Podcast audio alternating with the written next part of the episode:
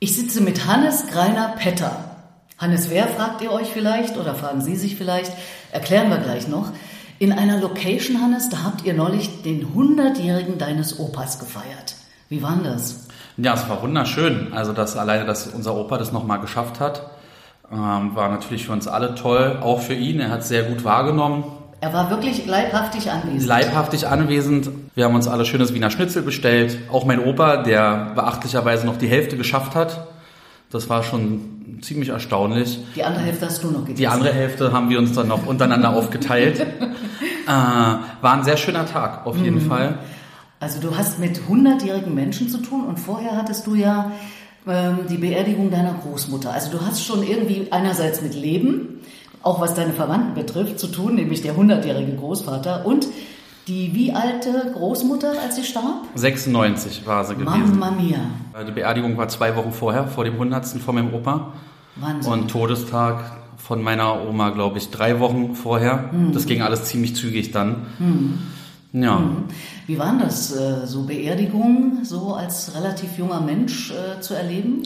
Also es ist ja nicht meine erste Beerdigung, die ich jetzt so mitbekommen habe. Gerade weil ich schon zwei andere Großeltern auch mit beerdigt habe, da war ich schon relativ alt, weil die auch alt geworden sind. Das liegt in unserer Familie, mhm. Gott sei Dank. Was ich halt, ja, immer wieder schade finde, ist, dass die Beerdigung bei uns irgendwie sehr, das ist sehr traurig und sehr melodramatisch immer und ich finde es eigentlich immer ziemlich düster und es zieht einen runter. Mhm. Finde ich ein bisschen schade. Deine Beerdigung wird ja frühestens in 60 Jahren sein, wenn ich das jetzt recht mal äh, gerechnet habe, denn du bist 37. Das heißt, 60 sind es locker noch, ne? Na, auf jeden Fall. Genau. Also ich habe zu meinem Opa gesagt, die 100 wären es auf jeden Fall. Also mehr Das ist meine 60. Orientierung. Genau. Und jetzt lösen wir es mal auf. Hannes ist ein Mann, der legt bei mir Hand an. Richtig. und wird dafür auch noch bezahlt. Ja, und gar nicht mal so schlecht mittlerweile. Aber nicht, dass jetzt hier falsche Vorstellungen aufkommen. Du bist Physiotherapeut. Richtig. Genau. Hannes und ich, wir verbringen wirklich jede Woche Zeit miteinander, also dienstlicher Natur, du dienstlicher Natur, ich äh, gönne meinem Körper etwas. Und wir erzählen uns so viel. Ich weiß gar nicht, ob es einen anderen Menschen gibt, der zumindest in letzter Zeit so viel über mich erfahren hat wie du. Und insofern habe ich gedacht, als du mir das von dem Opa erzähltest und dem Hundertjährigen und dem Schnitzel, richtiges Wiener Schnitzel übrigens. Auf jeden Fall, erinnere, ja. Und von der Großmutter mit der Beerdigung habe ich gedacht, du bist für mich einer, mit dem ich über Leben und Tod sprechen muss. Und du hast ja tatsächlich gleich Ja gesagt. Ja, das stand für mich gar nicht zur Debatte. Beschäftigst Warum auch nicht? du dich jetzt mit dem Thema Tod auch? Also Leben sowieso. Du bist äh, Vater eines Mädchens, äh, du lebst ein normales Familienleben. Und das übrigens, das kann ich jetzt mal sagen, als von außen Betrachterin und von außen hören, ein sehr aktiver Vater, der sich intensiv kümmert um die Tochter und um die ganze Familie. Aber das mit dem Tod, ist das was, womit du dich für dich selber auch schon beschäftigst? Ja, auf jeden Fall. Also erstens, weil mich trotzdem der Tod ja irgendwo auch beruflich begleitet. Deswegen muss ich mich, also setze ich mich zwangsläufig damit auseinander. So Viele Patienten. Motto, Frau Schwarz stirbt ja bald. Na, das nicht, aber man hat natürlich äh, viele Patienten, die auch älter sind, die früher oder später halt gehen. Mit dem einen Patienten ist man enger, mit dem anderen nicht. Also dementsprechend geht es einem manchmal auch näher. Ähm, manchmal kommt man damit gut zurecht, aber es gibt sehr wohl auch Fälle und Situationen, die ich nie vergessen werde und die ich auch mit nach Hause genommen habe, die mich länger beschäftigt haben. Und dann macht man sich natürlich auch Gedanken über sich selbst, was passiert, was wäre, wenn. Und für mich steht eigentlich fest, dass sollte ich mal irgendwann gehen und das zeitliche segnen, was ich hoffe natürlich noch mindestens 60 Jahre dauert, und dann möchte ich das gerne anders gestalten und äh, nicht so klassisch. Ich würde halt mich schon freuen, wenn die Leute nicht alle in Schwarz kommen und in tiefer Trauer, sondern wenn das einfach locker und leger ist. Und ich möchte, dass man mich halt gerne so in Erinnerung behält, wie ich einfach war. Ich hoffe halt offen, fröhlich, mhm. auf die Menschen zugehend, jemand, der gerne Party gemacht hat, zwar mittlerweile nicht mehr, aber in meiner Jugendzeit auf jeden Fall viel unterwegs war und dementsprechend möchte ich auch eher gefeiert werden und nicht die ganze Zeit betrauert werden. Das wäre mir eigentlich ganz lieb. Mhm. Ja. Dann passt ein Unternehmen zu dir, das auch hier in Pankow ansässig ist, das heißt Ab unter die Erde. Die, organisiert, ja, das gibt's. Mit dem bin ich in Kontakt. Okay. Das sind äh, jüngere Menschen, die sagen, wir machen jegliche Trauerfeiern. Die müssen nicht traurig sein. Sie sind einfach im Sinne von, es hat was geendet oder ein Leben ist zu Ende. Und die organisieren auch Partys. Also das äh, wäre ja dann vielleicht für dich was. Ab unter die Erde. Ja, das muss ich mir auf jeden Fall merken. Das genau. finde ich auf jeden Fall auch gut. Also es soll lustig werden bei deiner Trauerfeier? Ja, auf jeden Fall. Und was, glaube ich, mittlerweile auch selten geworden ist, da schon alle Bestattungen, auf denen ich jetzt war, eigentlich ohne Bestattung waren und mittlerweile, glaube ich, auch häufig sind. Ähm, ich möchte das nicht. Ich möchte bitte noch im Ganzen begraben werden. Im Sarg vermodern? Im Sarg vermodern. Man weiß ja nicht, was so auf einen zukommt nach dem Tod. Und deswegen möchte ich dementsprechend gewappnet sein. Und da war eigentlich meine Vorstellung schon immer, dass äh, ich bitte nett locker gekleidet im Sarg liege, ich bitte auch 100 Euro mit reinbekomme oder 200, man weiß ja nie, vielleicht muss man doch was für die Überzahlfahrt blechen, ne? Und dann steht man dumm da, weil man nicht dran gedacht hat. Na, zwei Bierchen hätte ich gern noch mit drin, wer weiß, wie lange man da warten muss, bis das Schiffchen kommt. Und dann hätte ich auch gerne von allen großen Weltreligionen ein Buch mit drin, um mhm. mich vorbereiten zu können, weil man weiß ja nie, ob man sein Leben lang vom falschen Altar rumgerutscht ist. Und dann hat man auf einmal Pech, wenn man da steht. Aha. Und da steht weder Jesus noch Allah, sondern da grüßt einen der runde Buddha und sagt, tja, Pech gehabt, mein Freund. Ne? Dann geht's halt nach rechts und nicht nach links. Insofern, ja, das ist halt schon so meine Vorstellung. Aha, also du bist nicht davon überzeugt wie ich, dass es dann Schluss ist. Man weiß es ja nicht. Hm. Also es gibt ja auch nicht diese Überzeugung, es gibt einen, also in meiner Sicht jetzt nicht einen Gott oder sonst dergleichen, aber vielleicht irgendeine Form von Energie oder sonst dergleichen, die eben da ist und wo die Seele danach hingeht. Und wer weiß, wo mhm. es sein sollte. Und falls es doch sowas gibt wie ein Gott oder so, dann möchte ich vorbereitet sein. Ich das ist alles. Aber wenn du dann anfängst, äh, dich mit Buddha zu beschäftigen, ja. ist es vielleicht noch ein bisschen zu spät. Machst du das jetzt schon so ein bisschen heimlich? Ja, also mein Vater ist halt ähm, sehr eng mit Buddha und geht halt ja den Weg des Buddhismus und tut wirklich keinem Tier was zu. Leider nicht mal einer Mücke oder eine Spinne wird bei dem Der ist ja auch nur ne? genau mhm. auch nur ein Haar gekrümmt. Mhm. Insofern bin ich da schon so ein bisschen vorgeprägt. Generell bei meiner Familie Asienwissenschaften halt stark vertreten sind, gerade die Japanologie, auch durch meine Mutter äh, habe ich dazu schon immer einen Bezug, auch zum Chinesischen na, Taoismus hat mich auch immer mal ein bisschen interessiert und da geht's ja auch eher um Energie und so weiter und Energiewesen. Ich denke, am Ende macht's bestimmt die Mischung. Wer weiß. Ah, das wäre ja fürs Leben auch nicht schlecht, wenn das mit den Religionen vielleicht ein bisschen besser ginge. Ja, oder? das wäre ganz schön, wenn das ein wenn bisschen. Das schon vor dem Tode dann im Leben so wäre. Also du scheinst ja in so eine Richtung zu denken, wenn es die Welt dann auch noch täte, wäre es nicht schlecht, oder? Ja, das wäre super. Hm, ja. Was hast du denn da an? Du hast gesagt, locker gekleidet? Ja, das würde ich so ein bisschen von der Jahreszeit abhängig machen. Also wenn es im Sommer ist, dann gerne kurze Hose, ein paar Sneaker, mhm. ja, ein schönes Hemd. Das kann schon sein. Du bist ja Fahrradfahrer? Ja, da müsste man dann irgendwie noch ein Klapprad mit reinlegen vielleicht oder so, damit es dann auch wirklich Sinn macht. Oder vielleicht Inliner, das wäre ja auch nicht schlecht. Das mhm. habe ich auch lange gemacht. Ja, das wäre eine gute Idee. Siehst du? Petra, nicht schlecht. Wir befruchten uns gewissermaßen ja. hier auch noch im Gespräch. Das ist ja ganz wunderbar. Ja, du hast gesagt, das wäre doch schön, wenn das so wäre, wie ich so bin, lebenslustig und so weiter. Ich habe dir ja von der Idee erzählt, dass ich gut fände, wenn ich Menschen dazu kriegen würde oder die selber vielleicht schon die Idee haben und sagen, ja, das möchte ich machen mit Ihrer Hilfe, Frau Schwarz, ihre eigene Erinnerungs- oder Abschiedsrede oder bei dir wäre es dann vielleicht sogar eine Zwischenrede, weil du gehst ja möglicherweise noch andere Schritte dann später aus dem Sarg heraus. Könntest du dir sowas vorstellen, das für dich selber zu schreiben? Ja, also ich denke, was, was eine, gar nicht so eine schlechte Idee ist, wäre das als Zwischenrede zu bezeichnen. Also als Abschlussrede zum Beispiel wäre in meinem Fall eigentlich nicht gut, weil genau das will ich ja nicht haben. Ich möchte ja nicht, dass die Leute mit mir abschließen.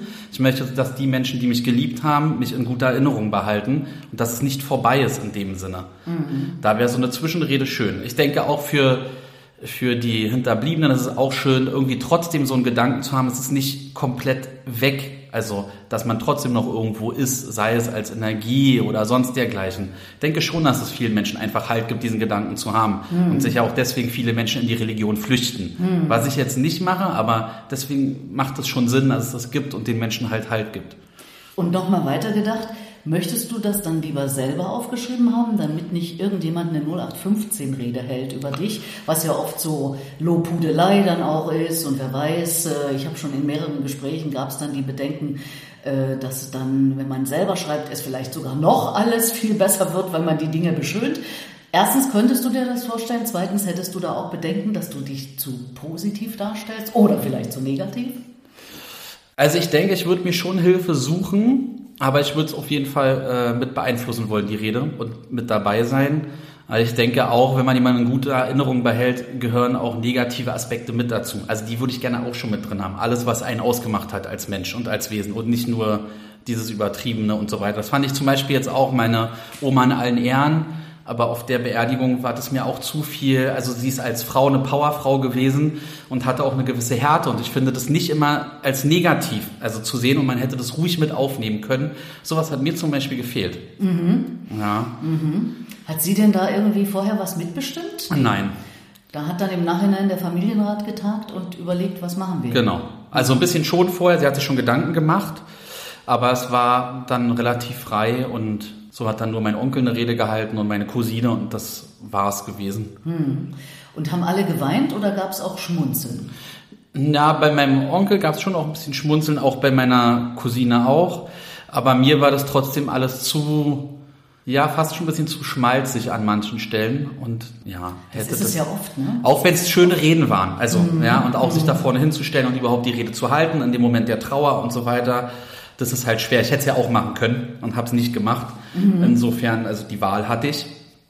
Insofern möchte ich denen da jetzt nicht äh, zu nahe treten, meinem Onkel und meiner Cousine. Es ist ja auch ganz oft so. Also du, du trittst ja jetzt, glaube ich, gar niemandem vor Schienbein. Es ist ja ganz oft so, dass äh, eben, naja, schon das Wort Trauerfeier und alle sind beklommen und haben einen, einen äh, Kloß im Hals und da ändert sich ja, glaube ich, nur langsam was. Aber so mit jungen Leuten wie mit dir und ich bin ja davon auch total überzeugt, dass äh, es schön wäre, wenn das ganz lebendig ist, wenn man äh, beerdigt wird, geht oder eine Zwischenstation macht, wie du sagst. Ja, zum Beispiel. Also das äh, finde ich sowieso gut, wenn, wenn das eine lebendige Geschichte ist. Es gibt auch, ist mir neulich erst zum Beispiel passiert, wo ich jemanden getroffen habe, einen Bekannten von mir, der musste gerade auch seine Mutter beerdigen, ist allerdings auch schon ein paar Jahre älter als ich.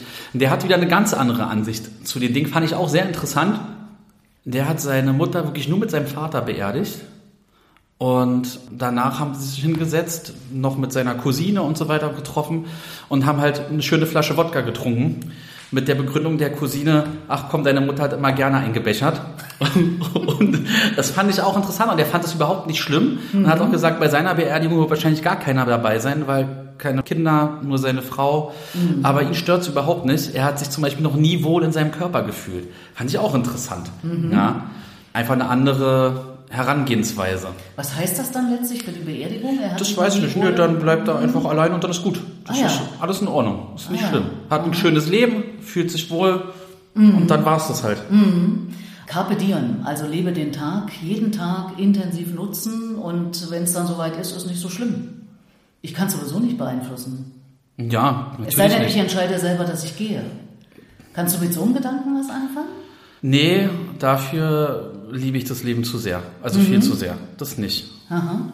Ich beschäftige mich ja damit. Ich habe es, glaube ich, auch schon andeutungsweise also mal nicht. erzählt.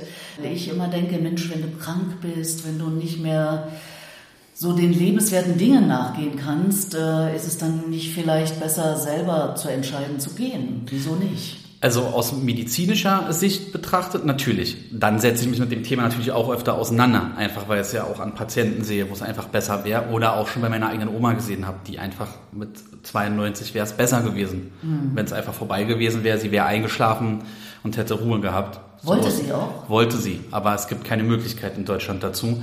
Das ist schon schade. Das mhm. ist schwer. Also es ist schwer, aber es gibt ja inzwischen äh, seit äh, Beginn vorigen Jahres ein Gesetz, das das zumindest ein bisschen erleichtert. Es ist immer noch eine leichte Grauzone.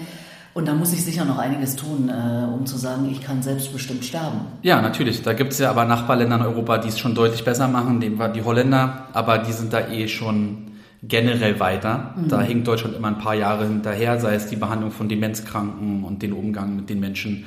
Verbessert sich auch in Deutschland auf jeden Fall. Aber da haben wir noch viel Nachholbedarf. Naja, und vor allem haben wir die Geschichte ähm, Drittes Reich, Euthanasie. Und da schleppen wir ja eine ganze Menge mit. Also es wird ja sehr vorsichtig damit umgegangen und das finde ich auch in Ordnung.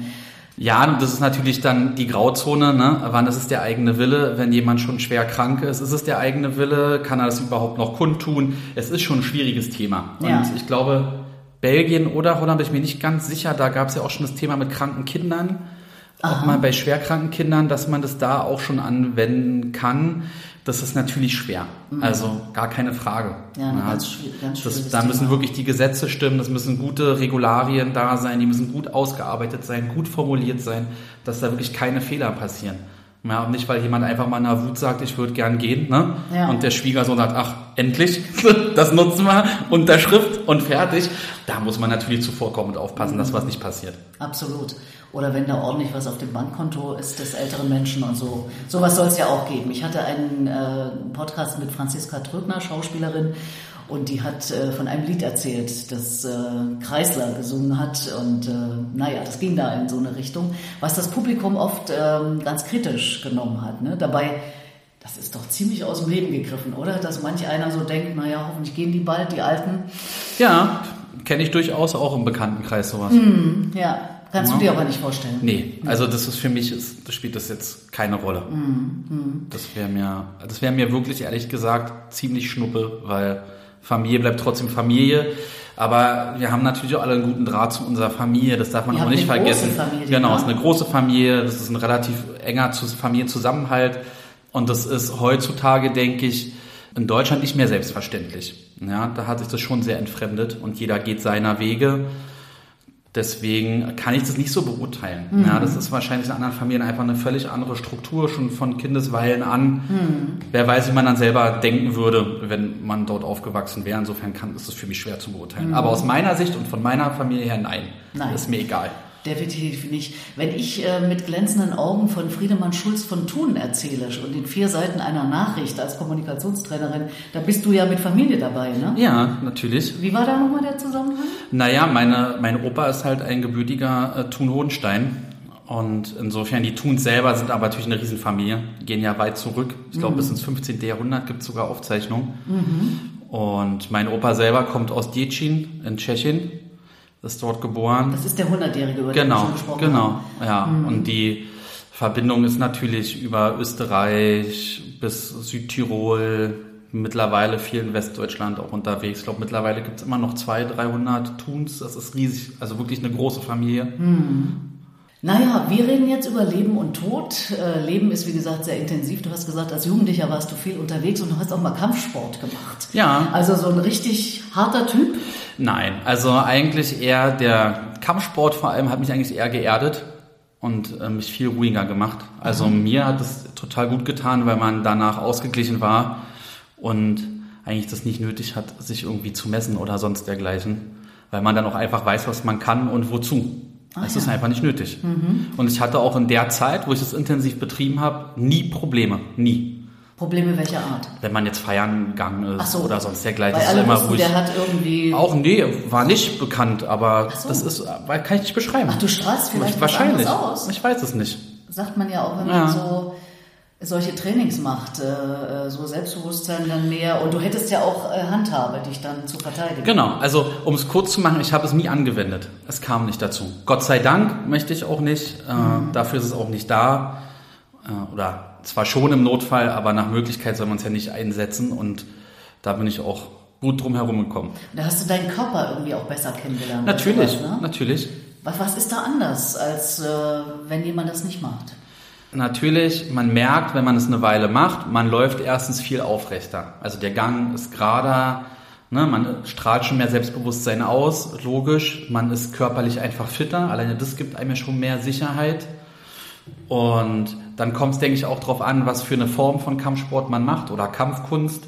Na, es gibt natürlich auch Kampfkünste, wo man relativ kurzer Zeit lernt, sich schnell zu verteidigen.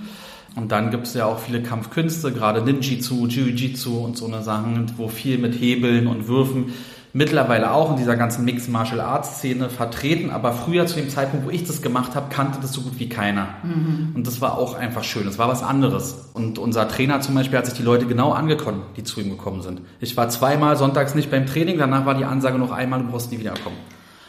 Der hat ja auch einen großen Einfluss auf dich so in deiner Entwicklung genommen, jetzt nicht nur sportlich, ne? Ja, Oder? das schon. Ja, selber war er damals noch Medizinstudent, mittlerweile ist er, glaube ich, fertig und auch das hat mich so ein bisschen bewogen, auf jeden Fall in die medizinische Richtung zu gehen, weil ich schon immer was mit Sport machen wollte, aber auch ein medizinischer Einfluss mit drin ist.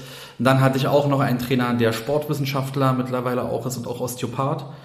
Der hatte darauf auch positiven Einfluss. Generell waren alle Trainer, die ich dort hatte, waren gut gebildet, studiert, kamen aus der medizinischen Richtung. Das beeinflusst einen natürlich mhm. ja, in eine gute Richtung. Da war das Leben, das äh, aus meiner Sicht kurze 37-jährige Leben doch auch schon ganz bewegt, oder?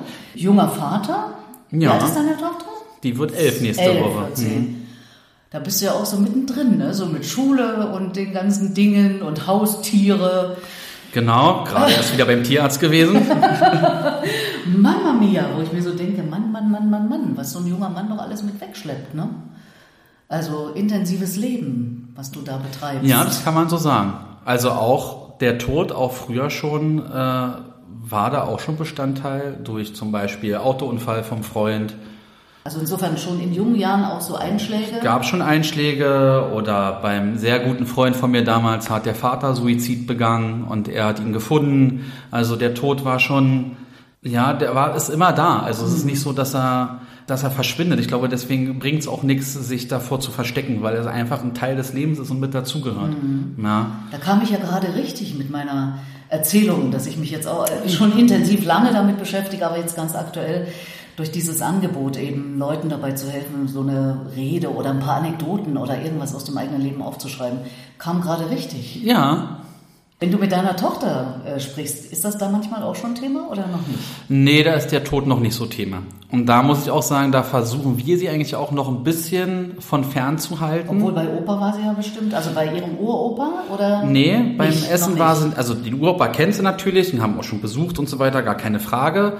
Aber beim Essen zum 100-Jährigen war sie halt einfach auch nicht dabei, weil es für Opa zu viel war. Mhm. Es wurden nur die Enkel und die Kinder mit dazugenommen, weil sonst schafft er das nicht. Wenn mhm. da 20 Leute am Tisch sitzen, mhm. das ist für einen 100-Jährigen einfach zu viel. Zu viel. Ja. Und für so ein kleines Mädchen, zehn Jahre, vielleicht auch noch ein bisschen weit weg, jetzt mal weg vom Opa ja. hin zum Thema Tod. Aber wenn der Vater sich äh, vielleicht intensiver damit beschäftigt, naja, wer weiß. Möglicherweise spielt es ja in oberen Klassen in der Schule auch irgendwann mal eine Rolle. Ja, das kann natürlich sein. Aber jetzt zum Beispiel muss sie sich, finde ich, noch nicht. Es gibt auch natürlich andere Kinder oder andere Erziehungsmodelle, wo die Eltern ihren Kindern ja von Anfang an wirklich alles erzählen, die Kinder schon Nachrichten mitgucken, haben wir auch im Bekanntenkreis. Das finde ich zum Beispiel nicht so schön, wenn Kinder schon so früh sehen, dass es überall Leid und Krieg auf der Welt gibt. Und natürlich ist es da, aber sie wird sich noch früh genug damit auseinandersetzen müssen, mhm. weil sie dem gar nicht ausweichen kann. Und deswegen muss es noch nicht mit zehn Jahren sein. Das ist einfach nicht nötig. Mhm. Wir haben das Glück, dass wir in einer Gesellschaft leben, in der das nicht der Fall ist. Und darauf sollte man auch stolz sein und ähm, auch darüber glücklich sein. Und da muss ich sie noch nicht mit belasten. Das kommt in der Oberschule eh. Ne, spätestens in Politikwissenschaften und so weiter. Absolut. Wird ja. das Thema sein und dann werden wir darüber reden. Mhm. Und was hat Hannes Greiner-Petter äh, noch im Leben so vor in aller Kürze? Jetzt würde ich erstmal gucken, dass ich mich vielleicht noch beruflich ein bisschen weiterentwickle. Da würde ich jetzt gerne noch den Sportphysio machen. Aber weiter auf dem Gebiet. Ja, auf dem das Gebiet bleibe ich. Das ist ja absolut dein Metier, habe ja, ich. Also weg von da gehe ich nicht mehr. Nee, also das, da gibt's da keine Chance. Du, da bist du voll in deinem Element. Ja. Das kann ich als äh, Patientin äh, nur bestätigen. Ja, danke. Ja, bitte. das klingt schon mal gut. Nachdem wir zunächst in der Praxis aneinander geraten ja. waren, sind wir jetzt sozusagen eng verbandelt. Genau. Aber so ist das auch im Leben. Natürlich. Einmal richtig angebrüllt und dann ist auch Und danach funktioniert's. Genau.